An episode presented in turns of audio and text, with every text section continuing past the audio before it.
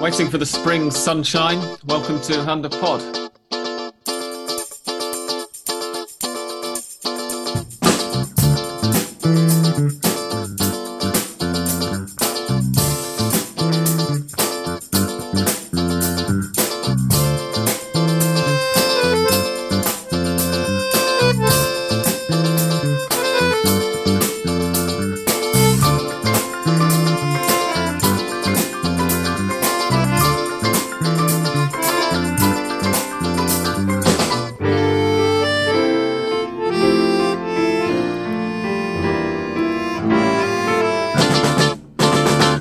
Ladies and gentlemen, boys and girls, welcome to episode 382 of Hand of Pod.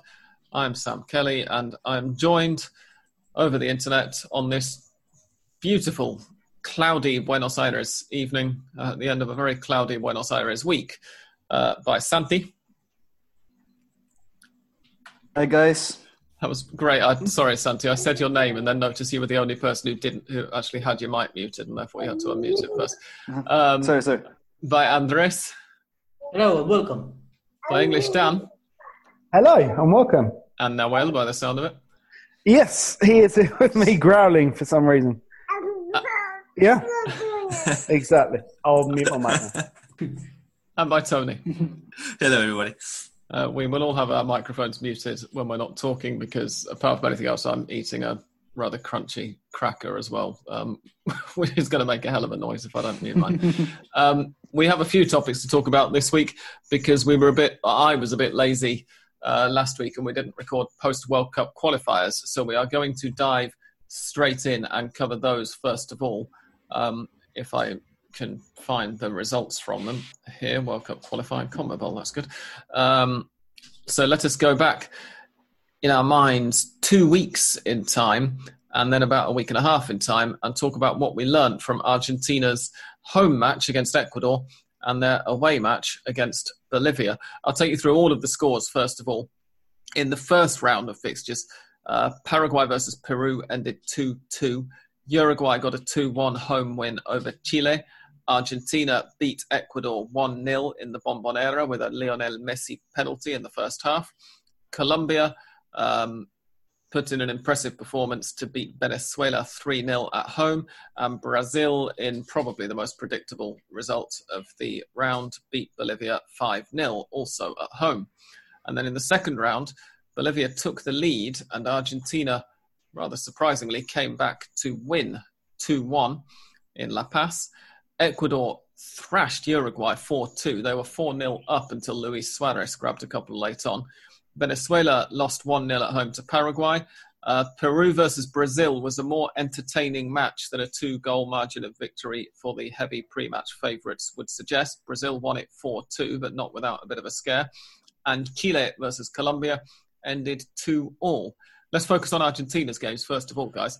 Um, who wants to get the ball rolling and, and tell us what we learned from those two matches? Yeah, um, maybe if, if, I may. Go for but, it. Uh, yeah, to be honest, I was rather shocked at the at the way Scaloni set up the team, um, considering the the game at the height uh, against Bolivia that was coming up after um, Ecuador at La Bombonera. I don't think I would have um, I would have gone with uh, Acuna and Tagliafico in the team and uh, well, less I would have set up the team in a flat English 4-4-2, um, which, to be honest, kind of stifled the the any kind of offensive um, probability, any kind of offensive like uh, intentions the Argentine side had, because um, of course we were we were facing a a team managed by Gustavo Alfaro and the um, and the way they suck uh, any kind of attacking intent out of uh, any team basically would go a long way to stifle all, all their uh, intentions. But basically, um, they Argentina really let um, Ecuador um, tuck into into the in, into the box, and basically they um, they were basically pushed to the pushed to the to the sides each time to the wings, um, which basically didn't give a lot of results given that the two forwards in the in the box were basically Lautaro and Messi all the time, which have a combined height of about uh, a meter and a half. But um, yeah, I don't think I don't think uh, um, the system did a lot of favors to um, especially De Paul and um, Paredes, who were well, who were made as a makeshift um, double pivots, which I don't think has exactly worked out pretty well. Um, and and neither it helped Messi, who had to like go very very deep into the into his own his own half to to search for the ball. Um, there were a few encouraging signs in the way they uh, handled the ball in the first half, but then in the second they began to give it away very frequently and very alarmingly. Which um, after the the final whistle, despite the fact that Ecuador barely stepped on the onto the Argentina box, it didn't leave a lot of uh, good impressions, and we expected uh, to suffer a bit more. I think against Bolivia, especially in, playing in La Paz. Yeah, it was yeah, a rather disjointed start. Dan, what do you think? No, I was going to say, uh, I think I agree largely with what Santi said. Uh, I think he's pretty much spot on with his tactical analysis. Uh, I would add the caveat for the um, the Ecuador game that it was a very, very kind of stodgy, uninspired performance uh, by Argentina. But I think we should point out it was not aided by an inexplicable um, Ecuador game plan, which didn't change despite the fact that they went down after 12 minutes and they continued to play the entire game as if they were, you know, still drawing nil nil and and happy to sit on a point. Um, it was unbelievable just how negative, how um, how reluctant to break out of their own half they were. I mean, of course, we all know this is what Alfaro, Alfaro does, but, but even when you lose him, I mean, what was going on? I think it what was it in about the last? It took about until the last ten minutes for them to even register their first shot, not a shot on target, their first shot. Um, so yeah, I mean that obviously didn't help Argentina. They were always trying to force, you know, force the initiative against a team that was very, very strong at the back, just um, knocking away cross after cross after cross after cross. Um, very underwhelming stuff from the home team, and and then we came to Bolivia, which was um, a breath of very fresh uh, thin air, we could say. Um, uh, you know, fantastic performance under very difficult circumstances um, where possibly Scaloni didn't get the team right against Ecuador. Uh, definitely got it right against um, against Bolivia, bring, bringing in the, the young ex River Current Leverkusen kid, Exe Palacios, I think was a masterstroke, and he just kept going like a Duracell bunny the entire game. And Messi too ran 90 minutes of altitude. Um, I don't think this has ever happened before, and it's very encouraging for Argentina. Um, you know, his partnership with Lautaro Martinez uh, continues to look very, very encouraging. I thought Ocampos uh, kept Bolivia on their toes throughout the game. Uh, Joaquin Correa, who scored the second goal, for, for Argentina also looked very good. Um, it's just very good to see players, you know, who aren't called Lionel Messi, scoring and creating chances for Argentina. Four players who aren't called Lionel Messi. Uh, this doesn't happen a lot, and yeah, long may it continue. Objectively, you know, six points from six at the start of a World Cup qualifier. You really can't ask for much more than that. It's um, a definite improvement on how Argentina kicked off the last qualifiers, which uh, the first game was a defeat at home to Ecuador, or, or at least the second or third game.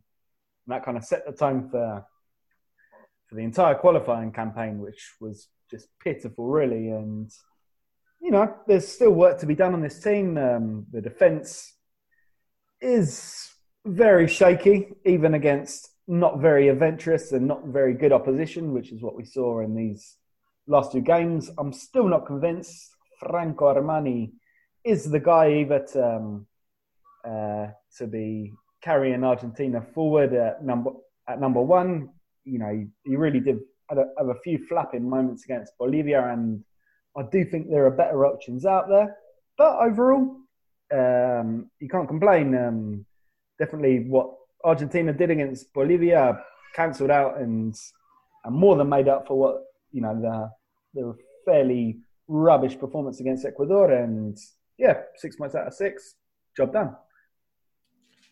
Yeah, I owe. Uh, well, I don't owe Lionel Messi an apology, but I would if he had access to our Hand of Pod uh, group WhatsApp.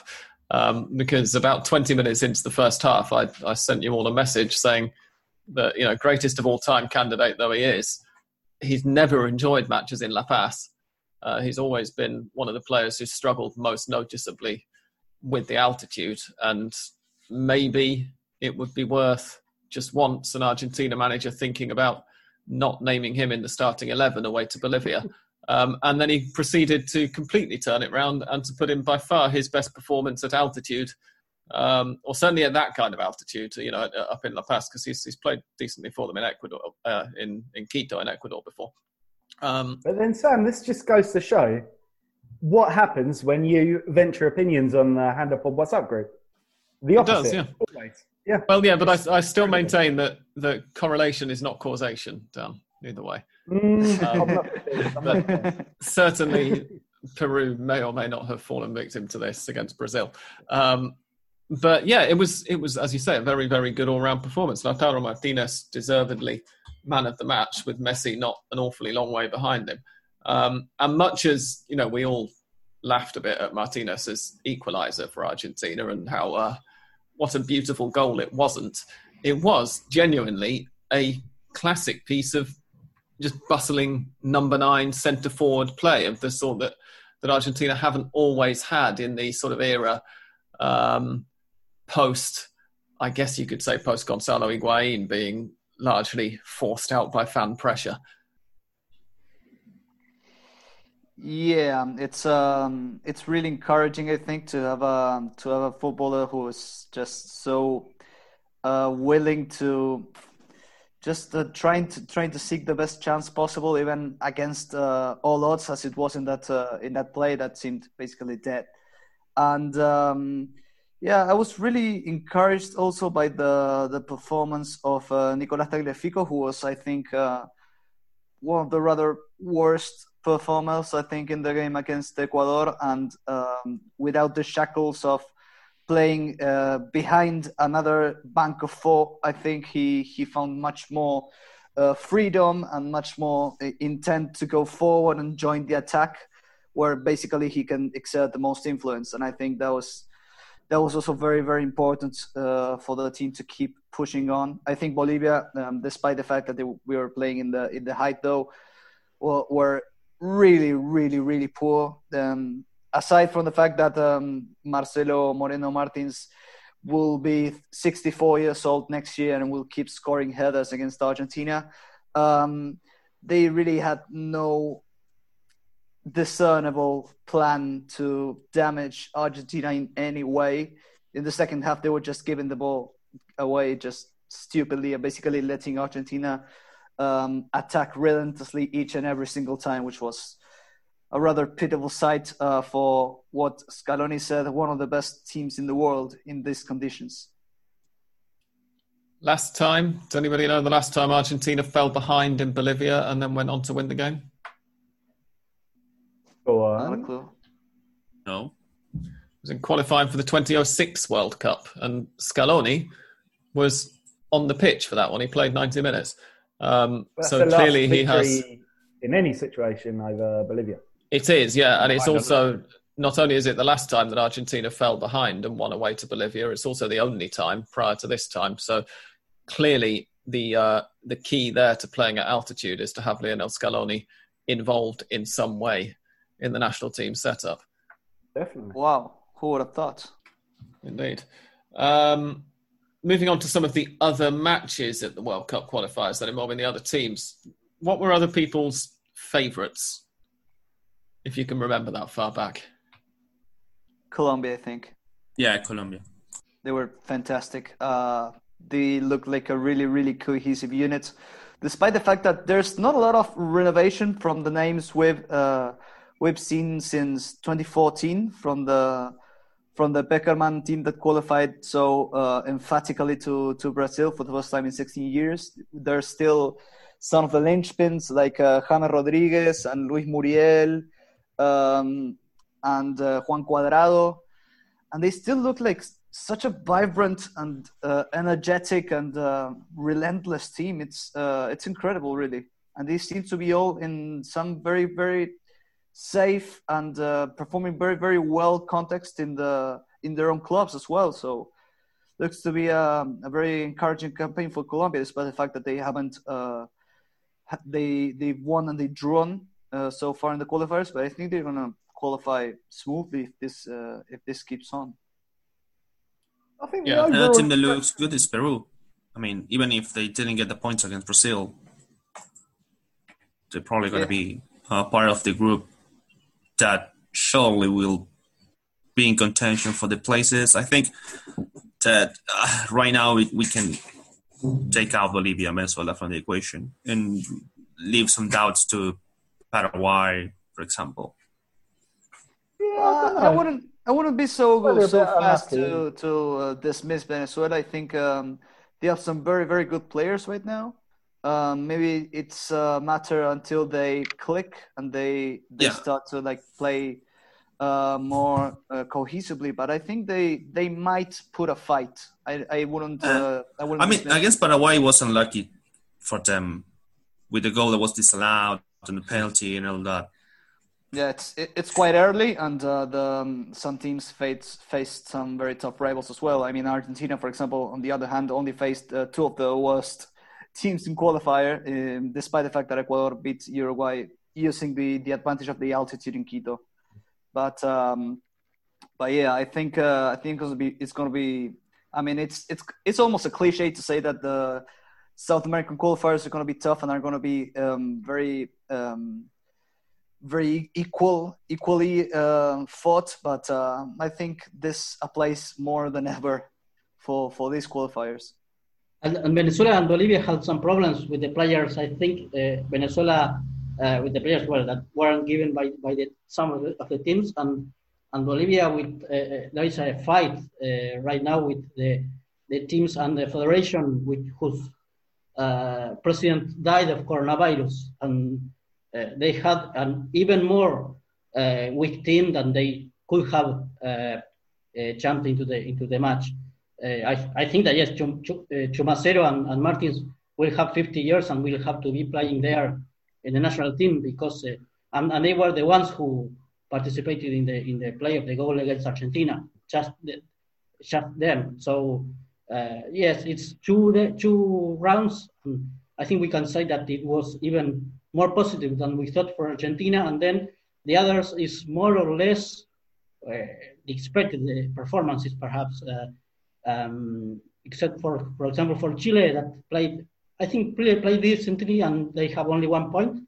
Uh, they had that uh, that match uh, decided by by uh, well, uh, not a, but they weren't given a clear penalty, I think, against Uruguay, and then uh, uh, they they conceded a goal in the last minute against Colombia. So apart from that, I think that is more or less what we expected. I think.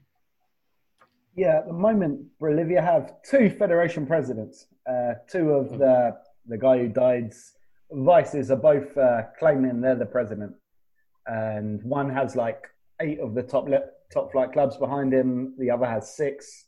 It's completely messed up, and their coach uh, Cesar Farias, he was in charge of uh, Venezuela. He he did very well for Venezuela. Um, back in uh, early 2010. Yeah, I, rem- I remember them uh, being one of the um, one of the best performing teams at the 2011 Copa America here yes, in Argentina. Indeed, but the day before the Argentina game, he um, he received a formal um, a formal accusation from the FIFA Players Union because apparently he's been blackmailing and extorting Bolivia players. Um, what? Kind of in classic kind of Caruso Lombardi form. form. Um, he said he wasn't going to pick them if they were involved in the union or if they didn't um, also take up the services of his agent. and we, yeah, and we and we think the AFA is bonkers and uh, really and really laughable. Yeah, Bolivian football is not in a great way at the moment. Um, it's one of the leagues um, that hasn't started yet, along with was it Argentina and Venezuela? I think are the only ones still holding out. Yes, yeah, yeah. Um, Bolivia, of course, uh, political level have just uh, changed leadership, so we'll have to see whether that brings with it any changes on that front. Um, well, from election to election, it's the same party, but depends how you classify the uh, horrible, horrible woman who was in charge for the last year. Precisely. Yes, I, I think it's a very a very clear change in leadership, in my opinion. But anyway, uh, we're not a politics podcast, which is probably for the best. Um, the the elephant in the room, which everybody has sort of skirted around a bit since I've asked what else is uh, everybody thought of the other qualifiers, are Brazil. Um, nine goals for, two against in the opening two matches. No question marks, right? I mean, what else can be said about Brazil? What I will say is, Santi, that you, you mentioned that Argentina have played two of the weaker sides in Ecuador and, and Bolivia, but obviously they did play Bolivia in La Paz, which is one reason that we were also impressed with that 2 1 win because really Bolivia at home and Bolivia away are two very, very different fixtures. Um, Brazil oh, had the benefit, of, of course, of starting at home to Bolivia and then against Peru, which we've sort of mentioned in passing, and um, I shall explain why. It was because I was uh, cheering on Peru in the Hand of Pod WhatsApp group. Uh, initially, after they went 2 1 up, but they'd also gone 1 0 up quite early on. Um, in fact, very early on, five minutes in, and then went on to win, to, to lose uh, 4 uh, 2. Um, but Brazil had, you know, had a few scares there. They were, I mean, in, in all honesty, over the 90 minutes, they, they were deserved winners. But Peru could have got more out of that match if they'd had a little bit more of a uh, killer instinct, as it were. And yeah. honest, and if Neymar hadn't been brilliant, uh, as hmm. much as we all yeah, love to hate it, was it was Neymar's very, game. Very it was, good it was Neymar's game. He he was absolutely unstoppable. He was doing whatever he wanted. Yeah, I think from Peru's point of view, the um, the second equaliser kind of just knocked the stuffing out of them. Come in so soon after um, after regaining the lead, after you know doing so well to to face up to, to Brazil. Uh, and they and then yeah, you, they had t- two penalties against them. I don't think you can really argue against either penalty, but that's always going to be tough. They had uh, Carlos Zambrano, the the Boca centre back, who also got sent off again, very much justified for um, trying to to decapitate. I think it was uh, Richarlison. Um, and to be fair, Zambrano shouldn't have been on the pitch at all because he did exactly the same thing in the previous game against Paraguay and, and somehow got away with it. So, you know, he got his um, he got his comeuppance. It just came about ninety minutes uh, too late. Um, yeah, to do it against Brazil, and it's more likely to get picked up on. The cynic might absolutely, say. Absolutely, absolutely. Um, but I think if probably from Peru's point of view, the, the game they'll be most disappointed at out of the two is um, is a game against Paraguay because I think they yeah they, they, they were um, that, right? yeah they, they considered an equalizer in the in the final in the final minutes of stoppage time. So, if I if I remember clearly. No, I think they they went ahead and then Angel Romero, the um, one of the very very good Romero twins, of course he netted twice off the bench, and then Carrillo came back and ah, right, it was the other way around. Gained a point, yeah. but on the on the balance of things, especially in the first half, Peru were were absolutely dominant in that game, and and really should have uh, been been far away if I remember the game correctly. Yeah. But you know, with Gareca there, Peru looking good, I'd I wouldn't I would be happy to back them uh, to be out there in the in the top five. I don't know. Yeah and keep an eye on Berizzo's Paraguay too, who have um, returned, you know, rather very well. I think um, they yeah. they look pretty pretty good after just um, being almost irrelevant in the last two qualifiers. Yeah, I'd agree with that. Um, they rode their luck a bit in these two games, but four points from from those two matches, I think they'll be very happy. And Um, as Santi said, as I think Sam said as well, it's going to be one hell of a qualifier because I think taking away Bolivia, who I think we can all write off now, um, uh, all the other nine teams, Venezuela perhaps you know a couple of rungs down, but but definitely it's the fight for the top five is going to be uh, going to be fierce. Yeah, in as much as they matter after two matches, uh, the standings have Brazil top and Argentina second on goal difference. Both of those teams have six points. Colombia and Paraguay both have four. Uh, Colombia just ahead on goal difference, so they're third and fourth. Ecuador are in fifth on three points, also on goal difference, just ahead of Uruguay, um, who are in sixth. Chile and Peru both have one point, and Venezuela and Bolivia both have no points at all. Um, so that is that. The other thing that we have to uh, get up to date with is that this week, the reason we're recording on a Friday is that Tuesday, Wednesday, and Thursday were the final matches of the group stage of the Copa Libertadores. Um, and those matches, I'll take you through all the results now, I think, uh, went as follows Olimpia versus Delfin ended 1 0 to Delfin, a little surprisingly, and Santos, as expected, beat Defensa Justicia 2 1. Um, in group, which group was that in? I've forgotten. No, that's Group G. Uh, in Group C, Colo Colo Jorge Wilstermann ended 1 0 to Wilstermann. And Peñarol 3, Atletico Paranaense 2 is not a match that I caught, but it sounded like a cracker. In Group D, River beat Liga de Quito 3 0, and Sao Paulo beat Binacional 5 1. In Group F, Racing got a 2 1 home win over Estudiantes de Merida, and Nacional of Uruguay beat Alianza Lima 2 0. In Group B, Bolivar lost 3 2 at home to Guarani, and Palmeiras beat Tigre 5 0. In Group A, Independiente del Valle uh, beat Barcelona 2 0 in the all Ecuadorian tie, and Flamengo beat Atletico Junior 3 1.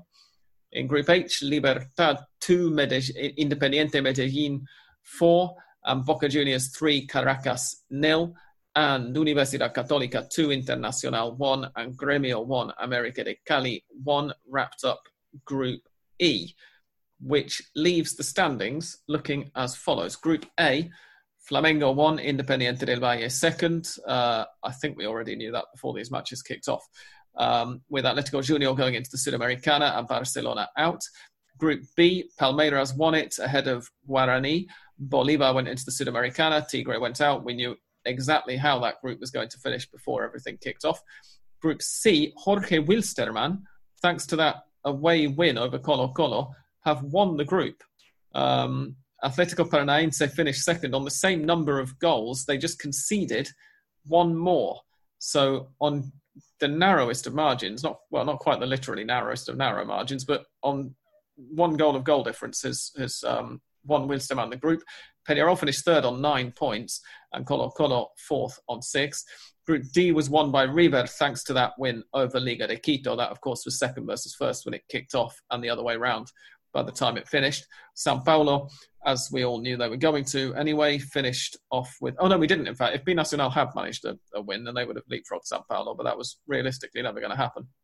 Um, so Sao Paulo finished third and going to the Sudamericana. Binacional bottom.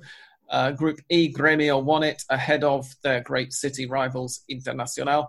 Universidad Católica are into the Sudamericana. America de Cali are out. Nacional won Group F just poking their noses ahead of Racing by virtue of conceding one goal fewer. Estudiantes de Merida into the Sudamericana, Alianza Lima go out. Group G, Santos win the group. Their win over Defensa y Justicia means that Defensa y Justicia had to settle for second, uh, sorry, for third, dropped out of second place because Delfin, with that surprise win, uh, a little bit surprised, I was surprised by it anyway, over Olimpia, have leapfrogged them into second place. Um, and I asked in the Hand of Pod WhatsApp group whether Delfin are the worst team to get into the last 16 of the Sudamericana. Um, in the uh, in the group stage era uh, of the Libertadores, sorry, of the group stage era, and we might discuss that possibly in a minute. And Olimpia are out altogether. And Group H was, of course, topped by Boca, as we knew it was going to be before the final matches kicked off. Um, in spite of that, uh, oh no, sorry, partly because of that heavy defeat, Caracas dropped into third place, and Libertad were able to leapfrog them on goal difference. Um, so Libertad finished second, Caracas going to the Sudamericana, and Independent, Independiente Medellin uh, ended up finishing in fourth place on six points. I almost said in sixth place um, in Group H. We have had the knockout draw just before we recorded, but first of all, guys, those that final week of matches, any that particularly caught your eyes? No. Sorry, I couldn't find the unmute button. uh, I thought the um, the final games in in Group H, like the double header with Boca and Libertad, was it was fairly interesting just to see if Libertad's implosion was going to be enough to send Caracas through because they were absolutely cruising. I think they were either one. Oh no, they were one nil up against in the Independiente Medellin. Um, Caracas missed a, an early penalty against Boca, which in hindsight would have would have sent them through. So it looked all, and then they proceeded to score to concede three quickfire goals. I thought Carlos Tevez had, you know, he kind of rolled back the years um, to to really star um, in that match, and it looked all very easy for Libertad. And then suddenly, Independiente Medellin, who had absolutely nothing to play for, they already knew they were they were going out in fourth place. Just came back and um, scored four goals, including three in about ten minutes in the second half, and that was and that had Libertad going out and Caracas somehow going through. Uh, they were losing four one at home in this supposed you know fortress um, in Asuncion that Libertad have, you know, hard Paraguayan team. Um, and then, yeah, suddenly they, they managed to get it back to 4 2. And probably the most you've ever seen a team celebrate a 4 2 defeat. It was, um, it was quite quite amazing. Um, so that was that was fun to watch. I thought uh, Defensa Justicia were desperately unlucky to um, to go out against Santos. They they took the lead and and they were looking good value, and then then just let it slip. It's kind of something that's happened to them a couple of times in this Libertadores campaign, but. Uh, they can hold their heads up, you know. Debut Libertadores campaign, played some very nice football, and and I think they fancy their chances in the Sudamericana. It's definitely um, definitely going to be interesting to watch them in there. Um, obviously, yeah. Racing decided to piss away 700 chances including a hilarious missed penalty by Hector Fertoli.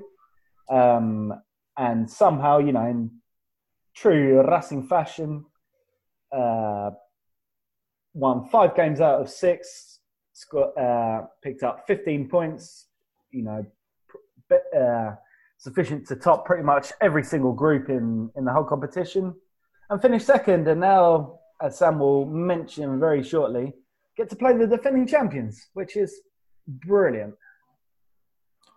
Yeah, I'm just looking down to see whether there were any group winners with more points than that. Flamengo Santos also finished 16, with 15, yeah. and Palmeiras and Santos both had 16, didn't they? Um, but other than that, you're quite right. It would have been enough to win any of the other groups. Um, so hard luck, Racing. Uh, Defensa Justicia, Dan, I, I, agree with you. I think in the Sudamericana, they, they could go a long way. Amusingly, um, during the conclusion of the uh, River game against Liga de Quito, i I think I heard one of the commentators um, say that, in his opinion, Sao Paulo, who at that point obviously were just cruising at home to Binacional, were going to be probably the favourites for the Sudamericana. And I thought, this guy, has he just completely forgotten how Sao Paulo have played in this Libertadores group? Because while you could say that Defensa Justicia are a bit unlucky to be dropping into the Sudamericana, you really can't say that about Sao Paulo. They're one of the continental giants, um, and they were really poor. I thought from from beginning to end of, of the group campaign.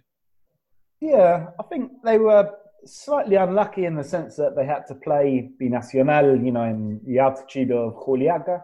And oh, true, Liga, which River didn't. Liga yeah. de Quito or River.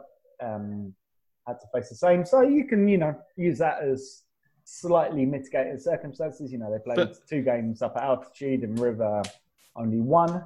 But even then, Uh, I mean, yeah. when when No, when we came back from lockdown, that, that first match back from lockdown, they were at home. They were top of the Brazilian league. They were nine games into their season, and they were at home against a Riverside who hadn't played a match in 184 days or something. Who hadn't even been allowed to train for most of that time. Um, and they, I mean, they, they got a 2 2 draw thanks to two own goals from River. They didn't really deserve that 2 2 draw.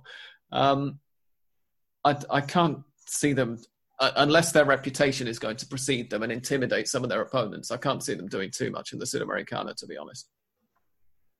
It's it's always a, a tricky one to judge, obviously, when a side is, is dropping down from the Libertadores, because it, at times the gap between a, a halfway good Libertadores side and some of the sides in the Sudamericana, even up until like the quarterfinals, is vast. Um, but we will have to wait and see. The other Argentine sides, though, uh, other than Defensa, Justicia. Oh, and I guess we should also say, you know, other than Tigre, but I have to admit, I, I wasn't paying any attention to Tigre's final game because we all knew how that was going to go. Um, but Boca, River, Racing um, have all, you know, done what we were expecting at the start of the year when we thought that this group stage was going to go off without a hitch and without a global pandemic that would throw a major spanner in the works. They've, they've qualified, albeit, as you say, Dan, in Racing's case, in se- somehow in second place, but still very, very comfortably. Um, and onward. Um, anyone have anything to add about their own team's exploits? Andres, are you happy with how River did? Uh, well, I, I think that against Liga Quito was the, the first match in which River had real problems. Uh, with Liga Quito playing really well, I mean, River wasn't that bad, but uh, Liga Quito was, uh, I think, playing in a similar way that River plays with their right, right and, and, and left backs going too high and pressing and, and, and, and trying to uh, be better in the in the midfield, and uh, they well they, they did it, but they failed to, to score. And against team like teams like River, uh, that's a, a, a big mistake. Uh, as as River uh, is, corrected some some things in the in the second half, especially with something strange, which was that Nacho Fernandez was playing uh, almost 35 minutes uh, uh, with not at his 100% form as he uh, crashed uh, with the with the rival and and had to play like that uh, for the rest of the first half. And Gallardo didn't want to change him right right there. He is, uh, waited until the the, the, the halftime, where he surprised once once again with uh, Santiago Sosa, the kid that was going to be transferred to Everton, and finally that didn't happen. And he put him in the position that Nacho Fernandez was playing, and, and it was surprising for everyone, unless for him, of course. Uh, the thing is that he, Sosa had played in the uh, friendlies that River played against Newell's and San Lorenzo, but weren't uh, uh, broadcasted on, on, TV, so nobody could, could see that. Uh, but apparently, Gallardo said, Gallardo said that he had been working with Sosa uh, to play uh, in the position, in that very position, in case it was needed and one. That's why uh, he he played in the, there and, and, he did it quite well. Um, after the, that first half, in which I think Liga was better, River could well finally find the goals and the and the situations and, and all was more normal for River in terms of the of the possibility to, to win the game and, and even with the goal that I, I think it was a, a offside from Borré, not uh, seen by the referee and, and, the, and, the, lineman. And after that, it was all, all for River. I think Liga at that point was, uh, well, uh, it's like they couldn't maintain or keep that, that, that pressure. And well, that's why I think River finally ended winning again with Alvarez uh, being there with, the, with, with his goal and uh, then after Borré and, and Alvarez, another thing that that is uh, something like a trademark for this River from Gallardo is that he puts other players or the ones who are in the bench, and they and also uh, finishing the match. Like in this case, Pratto for Carrascal, who had been introduced into the match a couple of minutes before, and finish the game with a, a nice nice finish. Uh, so I think it's uh, overall it's a, a, great performance for River, even better than we expected. I think for the six months that haven't been playing, and well, uh, now it's it's uh, everything. I think is is good for for River. Thanks, Andres. Anyone have anything to add on any of the other Argentine teams? Super. Oh, Tony, go on. You've just unmuted. No, no, I was I was uh, about to to a little bit, uh, trying to uh, reinforce what we were saying. I mean, going circling back. I mean, I, I suppose that except for a couple of surprises, um, the, the teams that ended up qualifying are not really uh, again that's surprising. I, I think that everybody the, without um, considering any any pandemic, um, we were quite sure of who were the teams that were going to qualify for each group. So uh, I, it felt for me, and uh, again, this is a, little bit personal. Watching the games, uh, all the games that I, I could catch, uh, it felt more like um, um, something that we, we, know the outcome uh, in the end. So uh, for for some re- for some reason, I think it was the less um, uh, thrilling of the Libertadores uh, group stage in the last couple of years. Yeah, I know what you mean. At the start of the year, when we previewed it, I think we we said that Rivers group was was the closest that there was to a group of death, um, and we would probably most of us have suggested that Sao Paulo um, were slightly more likely to qualify in second or potentially win the group than, than Liga de Quito. Uh, but other than that, I'd, I'd, agree. Looking at all the other groups, there's not there aren't too many surprises there. Um, we're coming up to half time, so before we take our break, I will just go through the fixtures because, as I say, the knockout stage draw has now taken place. It took place a few hours, a couple of hours ago. Um, for some reason, we have a gap of like a month now before the knockout stage begins, even though they're trying to get this tournament played, which seems a bit odd, but anyway. Um, and the the draw has put the following together. The way that I'm going to read the teams out is the first leg. So uh, in the first tie, for instance, Guarani of Paraguay will be at home to Gremio. Uh, the winners of that tie will play the winners of Liga de Quito versus Santos um, in the quarterfinal. Uh, the winners of Racing versus Flamengo, which Dan's mentioned already, will play the winners of Internacional versus Boca. Um, and then on the other side of the draw, it will be Independiente del Valle versus Nacional of Uruguay. Uh, the winners of that will play Atletico, Atletico Paranaense versus River. Um, and the remaining quarterfinal will be either Libertad or Jorge Wilstermann uh, against either Delfín or Palmeiras. Um, the only one of those that I'm going to call pretty much before it kicks off is that that last one is going to be either Libertad or Jorge Wilstermann against Palmeiras. Um, I'd love Delfín to prove me wrong, but I don't think that they're going to against one of the more impressive group winners um, of the first stage. I don't know whether anybody disagrees with that. So harsh on Delfín. Poor Delfín. The fairy tale story of this Libertadores, and you're just going to write them off. You'll see, Sam. You'll see. I'd, I'd call them the minnows, but of course that's the wrong species, isn't it? They're, they're dolphins, so um, I can't. We have to see whether, whether Palmeiras are good in the water, uh, because you know. All we can, yeah, all we can say is that they're playing with a lot of porpoise. That's all oh, I'll say God. about it. Dan, you need, you oh, need to you need to put up a trigger warning before that kind of that's terrific. Um, Had to be done. On that note, I think we'd better take a halftime break so that we can all sew our sides back together. Um, we'll be back in a few minutes' time, and when we are, we will talk about. And listeners, I hope you're sitting down for this the impending kickoff of the Argentine top flight. Yes, it's very Ooh. nearly back. Don't go away.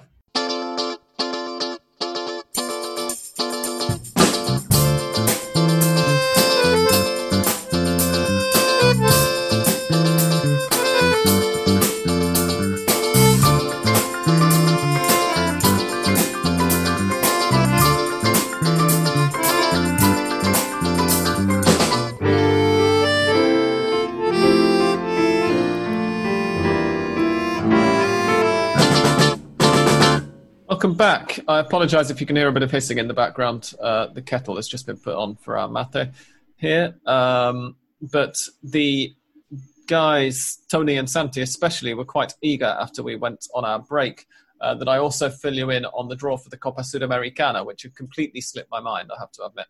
Um, so the fixtures in that one, we have one all Argentine fixture, uh, which is Independiente versus Atletico Tucumán.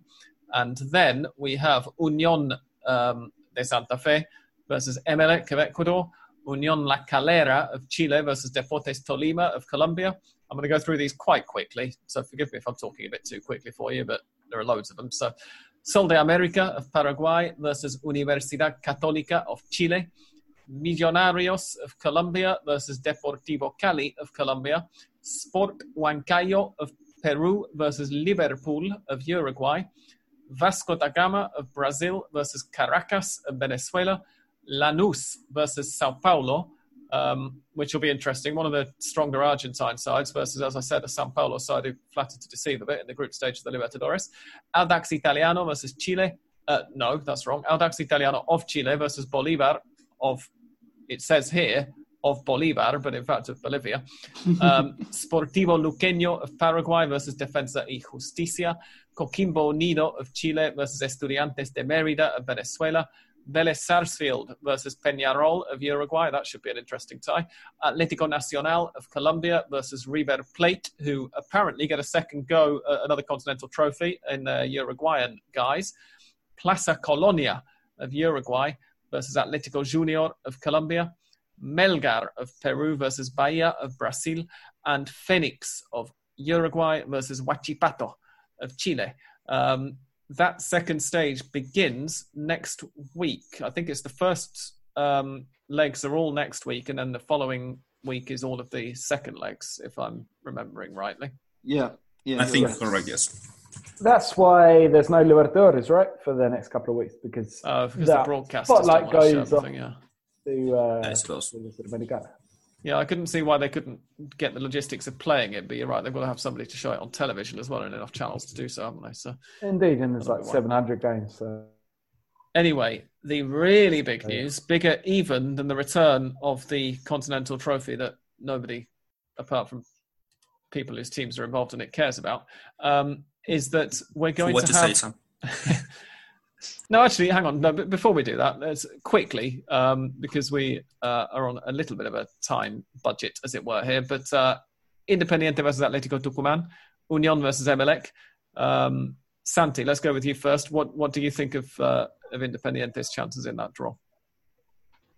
Well, um, I think the best thing Independiente can rely on is uh, history. I think because uh, there's an obvious reminder, of course, of that crazy, crazy couple of weeks where Independiente seemed to be facing Atletico Tucumán every three days uh, back in 2017.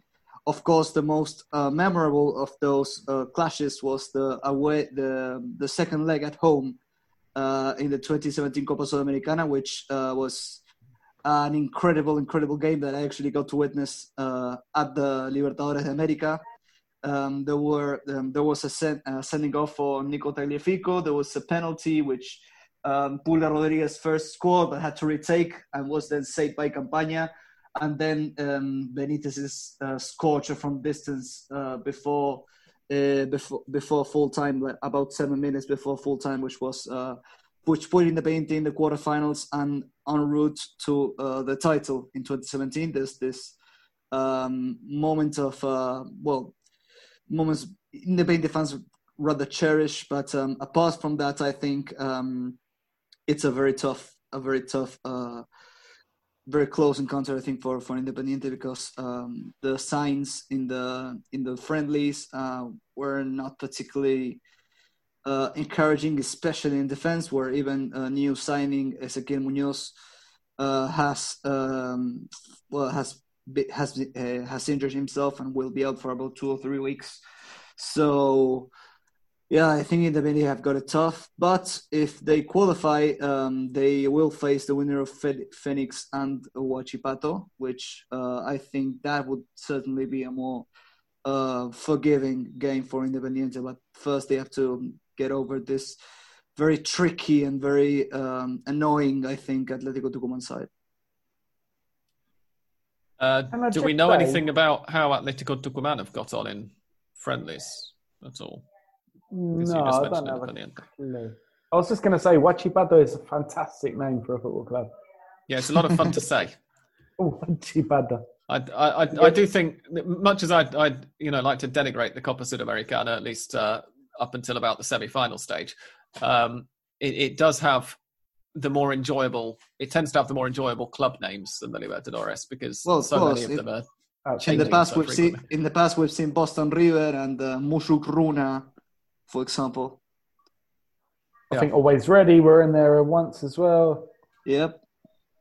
Yes, the, the team with the actual Sport. best name in Bolivia, not not like the strongest, which everybody thinks is if they don't follow South American Pretenders, football. mere pretenders. For Tony, boys who who play sports, of course. yes, indeed. Uh, Tony, how are you feeling about Union uh, coming up against? I, I mean, almost a continental giant, but certainly an Ecuadorian giant. Um, yeah, I mean, the the thing that always pisses me off when the late Sudamericana, the couple of Sudamericana uh, appearances from units, uh, they always get a little bit um, short-handed in the, in the draws. Uh, Atletico Mineiro look a little bit more uh, tough on paper, but we, with some scares in the end, we, Union ended up um, winning the, the, the tie. Was that And now again, year? we get to, yeah. God, it Um, really has been a long year, hasn't it? and and last last season uh, we went to to play against Independiente del Valle, um, uh, the team that eventually went to the final, and we got out. Uh, and then uh, now we get to to go to to Ecuador again. Uh, so it feels um, like another. Uh, I don't want to say unfairly draw, but you know, it, it feels like it's a little bit more of an uphill battle than maybe other teams have. But that's the nature of a draw and there's a lot of questions uh, going around with Azconzábal. The team looks okay. We play a couple of, of friendlies against Mules, for example, that most of them ended up in victory. The team looks quite cohesive, but it happened. It, ha- it happens what always happens with Union in, in these uh, situations and between transfer markets when many people that is key for the team ended up leaving, um, like Masola, Bo, or, or. Um, and there is not an actual replacement in terms of of uh, semi quality or semi experience, but uh, the kids looks all, all ready to go. Uh, we have some youngsters that are coming uh, probably to the first team, like Kevin Zenón. I think that you should keep an eye on him, and that, that should be interesting to see at least, um, given that the team never got yet to play an official game with Azconzábal as the as the coach. Uh, the only good or important signing was Cookie Marquez, and that tells you everything, I suppose. Sorry, I was looking up for the next section there and uh, had to race my mouse across two screens to get the the mute button unclicked. Um, yeah, the, of the other two fixtures, I think are we all agreed? Uh, sorry, there are there are three fixtures, aren't there? I forgot Lanús. Um, but Peñarol uh, versus Vélez and Lanús versus São Paulo both ought to be a little bit more interesting than Defensa Justicia versus Sportivo Luqueño, I think. But then again, I don't know much about Sportivo Luqueño. Yeah, yeah. All I know, all I know about Sportivo Luqueño is that it's Ralph Hannes, the friend of Hand of Pod's uh, favorite team. And CONMEBOL's local Luque- team. Yes, as a former Luque resident. So yeah, that's something. And, and CONMEBOL's local team as well, of course, Indeed, yes. Given Home of the uh, CONMEBOL headquarters. where they are outside. based. Just outside Asuncion, it's like Greater Asuncion. Yes. Now, moving on to the Liga Profesional, as the um, Argentine top flight is from now on going to be rather wishfully named, perhaps. Um, how is this going to be happening? There has been a draw. It's going to be kicking off next weekend, if I'm remembering correctly. Uh, so we will come back at you with a, a full, proper preview of it at some point next week. Um, but we thought we'd better mention that it's it's going to be played because this was finally confirmed last week, and of course we didn't record last week. Um, so we have had a draw, and there's also going to be. Now, what I'm not actually quite sure about, guys, is is, is the Liga Profesional and the Copa de la Liga Profesional are they, are they different things or are they the same thing? As you might notice, I've not been paying a lot of attention. As far as I understand, the Liga Profesional is the new name for the league taken over from Superliga. But since this is a transitional stopgap uh, competition, uh, they've called it the Copa Liga and it will count as a Copa, not as a league tournament. Excellent. Right. Yeah. So they, they've sort of rather than try and squeeze in a tiny national championship, they've said this isn't going to be a championship. We can't fit one in, but we are going to have exactly a competition the, to launch it. Yes, the games won't count towards average points. Um, There'll be, be, no relegations too. Yes, no relegations. Well, there's no relegation next year either.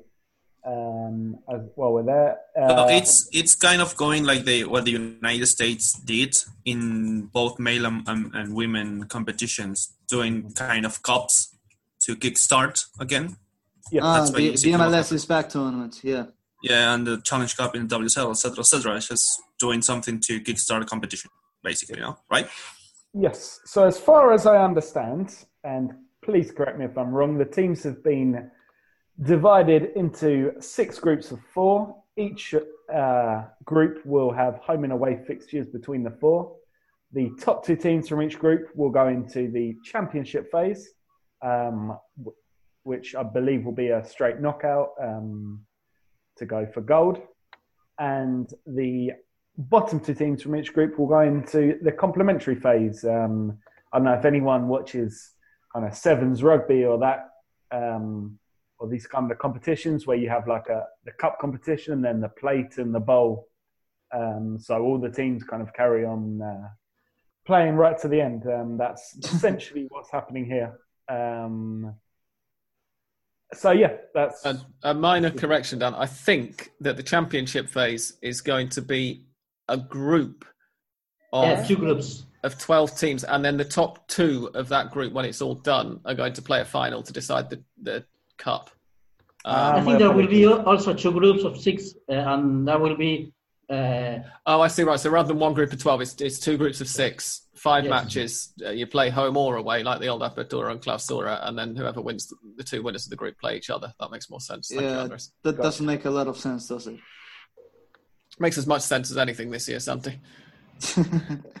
um, but yeah, the the uh, the, the zona complementaria, I think, is is my favourite name for any football related thing. Um, in Argentine football this year, which admittedly is quite a short list given that there hasn't been much Argentine football this year. But I, I still yeah, think essentially it's the the make up the numbers phase, if you like. Yes, exactly. Yeah. yeah. Um, so the yeah, groups are. Uh, sorry, uh, Santi, you were going to say something. No, no, no, no. Go ahead. Go ahead. The the groups that have been drawn are Group One: Racing, Arsenal, Atletico Tucumán, and Unión. Uh, so pitting two Pod supported teams together there. Uh, group two is Independiente, Defensa y Justicia, Central Cordoba, and Colón.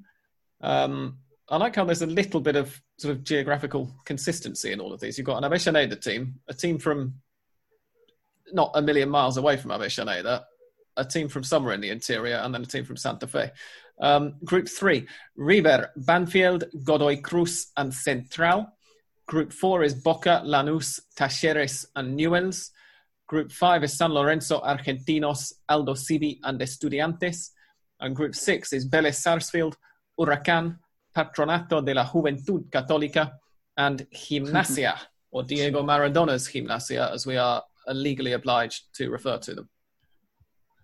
Yeah, there was there was also like this um, rumor going around before the draw that um, not only were Gimnasia to be drawn alongside Argentinos in one of the groups, but that it was already decided that Gimnasia would visit Argentinos uh, in the first round of matches uh, next Friday, which is, of course, Maradona's 60th birthday.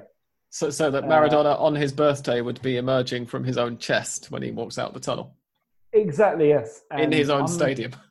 Yes. And part of me is, you know, happy that it's not completely blatantly rigged everything. Um, that's going on here. But at the same time, that Would you add something else, Dan? Great to see. Would, would you add something else to, to the paraphernalia of Maradona coming off from uh, his own chest at his own stadium or his name in the stadium? Would you add Yeah. something else to that? Maybe hang a Cuban cigar out of his mouth, or I don't know, having coming out, coming out on um, in like a litter, which where which Middle Eastern sultans used to use to get around. There, there was a lot of scope for, for experimentation there, and Yeah, and I, sadly- I, I'd take about a flag, maybe. yeah, I'll One- be happy with that. I mean, they could have done a lot more. in my One thing. I like from from the uh, the Argentine football history geeks perspective is, of course, they, they've been quite open about the fact that they've separated the big five out into uh, the, so none of them are in, in the same group as each other. But then because there are six groups, um, I don't know whether it's a coincidence or whether they did it on purpose. But the two teams who back in the sort of 30s and 40s always used to argue about which of them is the sixth grande have both ended up in Group Six. Vélez and Huracan have been drawn um, yeah, together, and, which I uh, think is it quite nice. sparked, Yeah, and it sparked the ire of uh, Huracan chairman Alejandro Nadur, who um, was in fact uh, very adamant on his position that he considers Huracan to be the sixth big team. Uh, Oh yeah, of course it was. is um, well, yeah. To be honest, a very, very, very tired and uh, useless, pointless arguments. I think, uh, and the fact that they've been drawn uh, alongside Vélez, uh, in despite the fact that in the that in the in the pre in, before the the the draw they they had said that they tried um, they tried to uh, not uh, put uh, that many teams from very close together, and uh, well, they ended up sorting Huracan and Vélez, who apparently is uh, who are apparently a team from Jujuy, as far as we know. But um, but yeah, it was pretty funny. Yeah, I mean the inevitability of having at least two teams from somewhere in the Greater Buenos Aires conurbation, city or province, uh, that that's unavoidable, I guess. But um, but yeah, it's a nice little bit of symmetry. I don't know, as I said, whether it's intended or not. So this is kicking off next weekend. Uh, I don't know whether anybody knows what the first round of fixtures is going to be. Does anyone? Yes, Fixtures have been drawn, but we haven't got any dates or times yet. Okay. So does anybody want to Uh, tell us what the first weekend of fixtures is going to look like? I can if you That like will be some. Mystic Sam next week, but Dan, yeah, go on, take it away. Um, Racing kick off at home to Atletico Tucumán. So Atletico Tucumán will be playing both Avellaneda sides three times in the next week and a bit. Uh, and Union, lo- logically enough, will be playing Arsenal in the other game in Group 1. Group 2 is Defensa y Justicia at home to Colón, Central Córdoba of Santiago del Estero at home to Independiente. Zone 3, Rosario Central against Godoy Cruz, River Plate against Banfield. Zone 4, the zone of death, I would consider. Lanús at home to Boca, Talleres at home to Newell's. Zone 5, Aldosivi against Estudiantes in Mar del Plata. And Argentinos against Not Gimnasia against San Lorenzo uh, in Maradona's chest. And Zone 6 sees Vélez Huracan play for the right to be called the Sixto Grande once and for all. And Gimnasia are at home for Diego Maradona's birthday against Patronato. And I would be shocked if that game isn't played next Friday. Yeah, that seems It like makes- the obvious choice, doesn't it?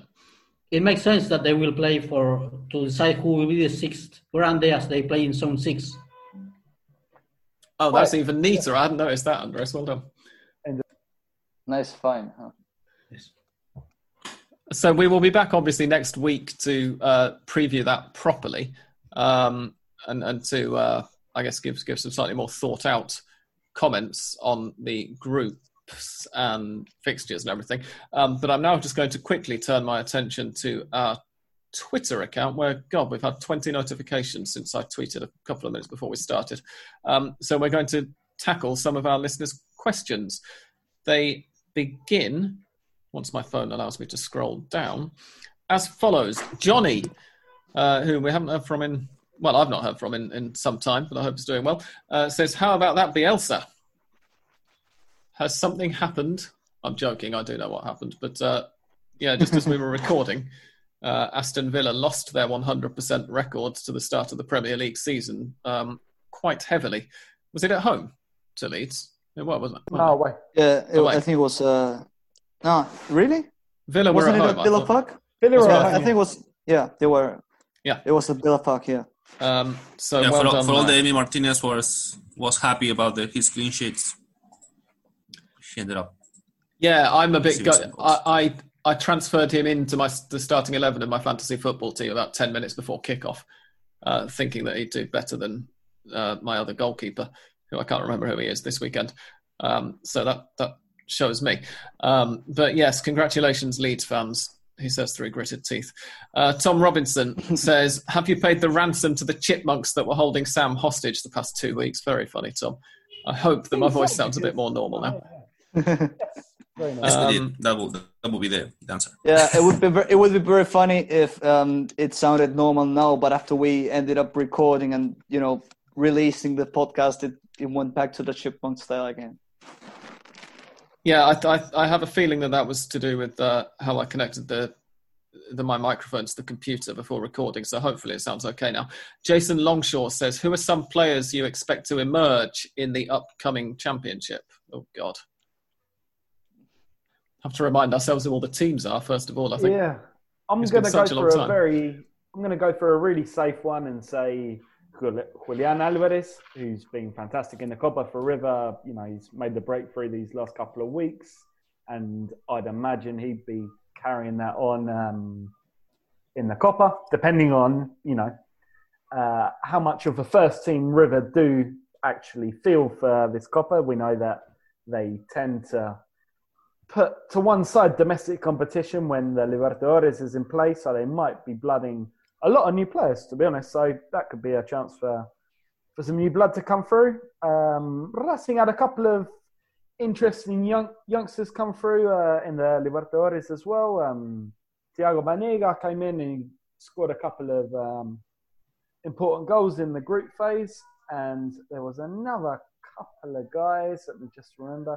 Carlos Alcaraz, Benjamin Garré, mm, who's he's blown a bit hot and cold, I must say. Um, he's had some, you know, fantastic interventions um, on the wing, and he's also looked a little bit streaky at times. So, but he's clearly a fantastic talent. I think um, from Racing as well, you can expect these kind of guys to play a big part in the in the Copa because uh, some of the more experienced players will most likely be held for the Libertadores. Um, and yeah, uh, anyone else want to jump in? Yeah, I was thinking perhaps this would be a good opportunity for Alan Velasco to try and um, make himself uh, a spot in the in the 20 starting eleven, as well as um, Chaco Martinez. I think um, if there was time for the, the youngsters to try and uh, earn a place in the in the team, it is it is now. I think because I mean the the senior players are quite, you know, are much better than them. That Um, has- I will Go on, Tony. Sorry. Uh, I will add to from the from the interior, um, but that also depends on how many minutes they, they will get. But I suppose they will get a fair share of minutes. I, I mentioned previously uh, Kevin Zenón, Arunion, and Sforza from Newell's Old Boys. I think they're two good players, really young, but they, if they get minutes and opportunities, I think they're gonna uh, start uh, catching some uh, some ice. Yeah, it's a hard one to judge because obviously the youngsters we last saw um, when Argentine football was last playing are now 35. They've had kids. They're just about to retire. You know, I'm talking about you. careers have come and gone. Pretty much. I mean, I was I was 17 when when this lockdown started, so I can only imagine what, what it's been like for the rest of them. I think that we've probably answered most of uh, the next question as well, because AB has asked a very similar one. Who are some of the pibes semilleros that might get a crack at joining the team in the semi near future? He doesn't say which team, but he then goes on to say, Are there any names that we should look for who haven't started for River yet? So, Andres, can you think of any who might be coming into the River team? Well, uh, one uh, uh, free show was the other day with Sosa, the one who appeared because Nacho Fernandez had a, like a, uh, an injury. And then, of course, we had to see whether Gallardo tries to put in the, into the team, for example, Federico Girotti, the striker who appeared in the in the group stage for Copa Libertadores, uh, taking into account that uh, next month, uh, by the end of the month, there will be the, the, the round of 16 of Copa Libertadores, and the, the, the, the Copa Superliga starts right now. But uh, I, I think that the team is pretty much uh, uh, uh, uh complete. But when Copa Libertadores and the tournament are playing simultaneously, perhaps that is the, the, the, time in which perhaps Gallardo could include these guys like Girotti and Beltran is I think behind him another another striker uh, but uh, I don't expect apart from Sosa and these two or three guys uh, to to for Gallardo to uh, try to put much more kills than he's uh, right now. Thanks, Andres. Uh, the next question is from Jamie, who says, "How far will Pepo, the new Canilla de la Vega, go? Uh, do you expect him to stay in Argentina for much longer?" That's a tricky one to answer because he's still only 19 now. So in a way, I hope that he does have at least a couple of years here to to help his development and get lots of first team football for Lanús. Um, but at the same time, he's not had very much first team football. well, he's had as much as anybody else, I suppose, in the last six or seven months. Um, and so it, it's going to be interesting to see with some of these really young kids who, who are just breaking through um, whether that early promise is is going to be affected by this um, the lack of football that they've had so far this year. There's a recent rumor that uh, Bielsa has turned his attention at Leeds to young Pepo. So obviously that will happen. We know that football rumors are notoriously reliable. Watch this space. uh, but there were several kids that uh, it was said that uh, Bielsa was looking at, but finally no none of them arrived to, to Leeds. I think uh, Foyth was one of him, uh, one of them. Then uh, I think also, um, well, you say De La Vega, but uh, there were also some others who I don't remember right now. Well, uh, Thiago Almada, Thiago Almada, and Rodrigo de Paul, who was in fact pretty close, yeah. but they couldn't agree on a, on a transfer fee. Yes. Yes. Uh, the next question is one that we seem to get about every two or three weeks, and this time it is Perfect Tommy, or now called Ex Perfect Tommy, um, who is stepping up to be the person to ask it. He says, "Do you see Marcelo Gallardo moving on anytime soon?" Well, his one-year contract has one one-year contract left, so I don't think he will leave now. Uh, I think that at, at least he will stay until the end of his contract, and then uh, we will see what happens. But uh, now I don't think he will leave right now, uh, or at least in, in 2021, I think at least. Yeah, I think it also depends on the situations of um, most of European clubs. I think, um, well, mo- I think most people have uh, pointed out that um, Gallardo is a very has well his stint at River has been uh, dominated by the fact that he had been a very successful and very um, beloved player in, in, in River back back in the day, and um, that has given him a lot of uh, freedom, you know, to to to decide and to promote youth players and to have a say on the transfers. And I think, um, in, in fairness, Santi, the absolute truckloads of trophies he's winning also gives him that kind of well, exactly. But even even before that, I think it's. Um, I think we're going to okay, be a bit yeah, hard pressed to. I think we're going to be a bit hard pressed to find for him. It's he's going to be a bit hard pressed to find uh, such a um, such a benevolent and such a such a well uh, managed atmosphere in in another club in Europe right away, uh, which I think would make the um, the the likeliest um, clubs for him to to take up take uh, over, perhaps PSG and Monaco, which are maybe the two clubs where he's uh, the most fondly remembered as a player. And um, yeah, there were there were some rumors about him uh, taking over Monaco before Niko Kovac uh, took charge right now. But uh, I think apart from those, it's going to be tough to think of uh, of another club in Europe who where Gallardo might uh, test his skills because the um, I think the the atmosphere is going to be extremely different. He's going to have a lot of ego to to to, to handle as well. And if you remember, um, the other most uh, successful manager in the history of Argentine football, Carlos Bianchi, and his adventures in Europe, uh, which were well pretty poor.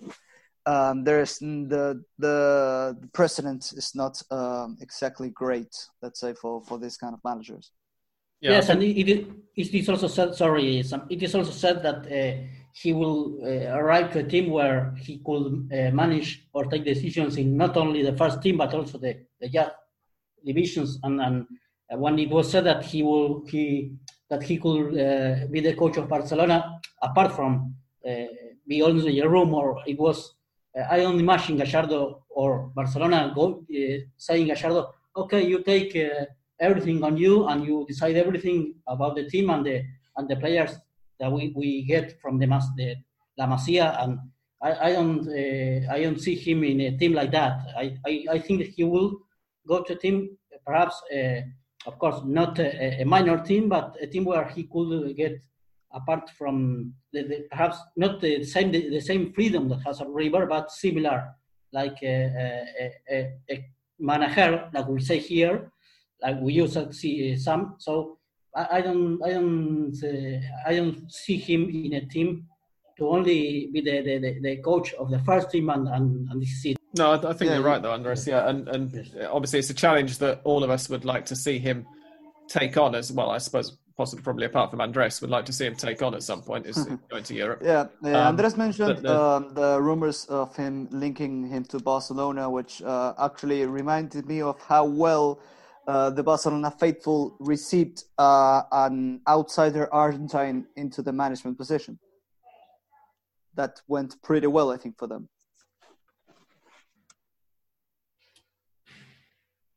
Indeed, yes. Uh, I assume you're being slightly sarcastic there.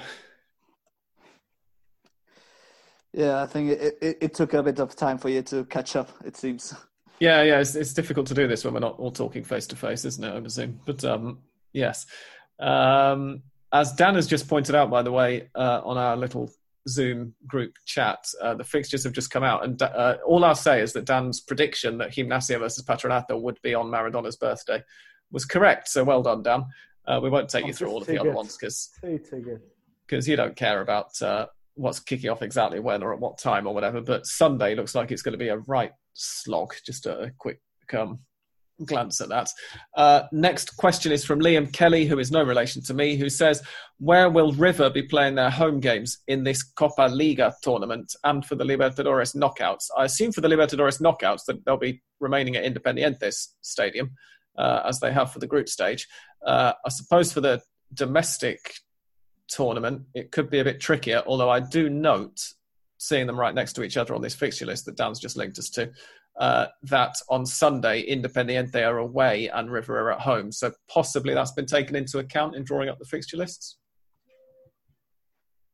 I'm not quite sure. Maybe maybe Andres has a bit more info than me, but um, I am not exactly sure if the the ground sharing will carry on within inside the the, the league games as well as the as the cup games.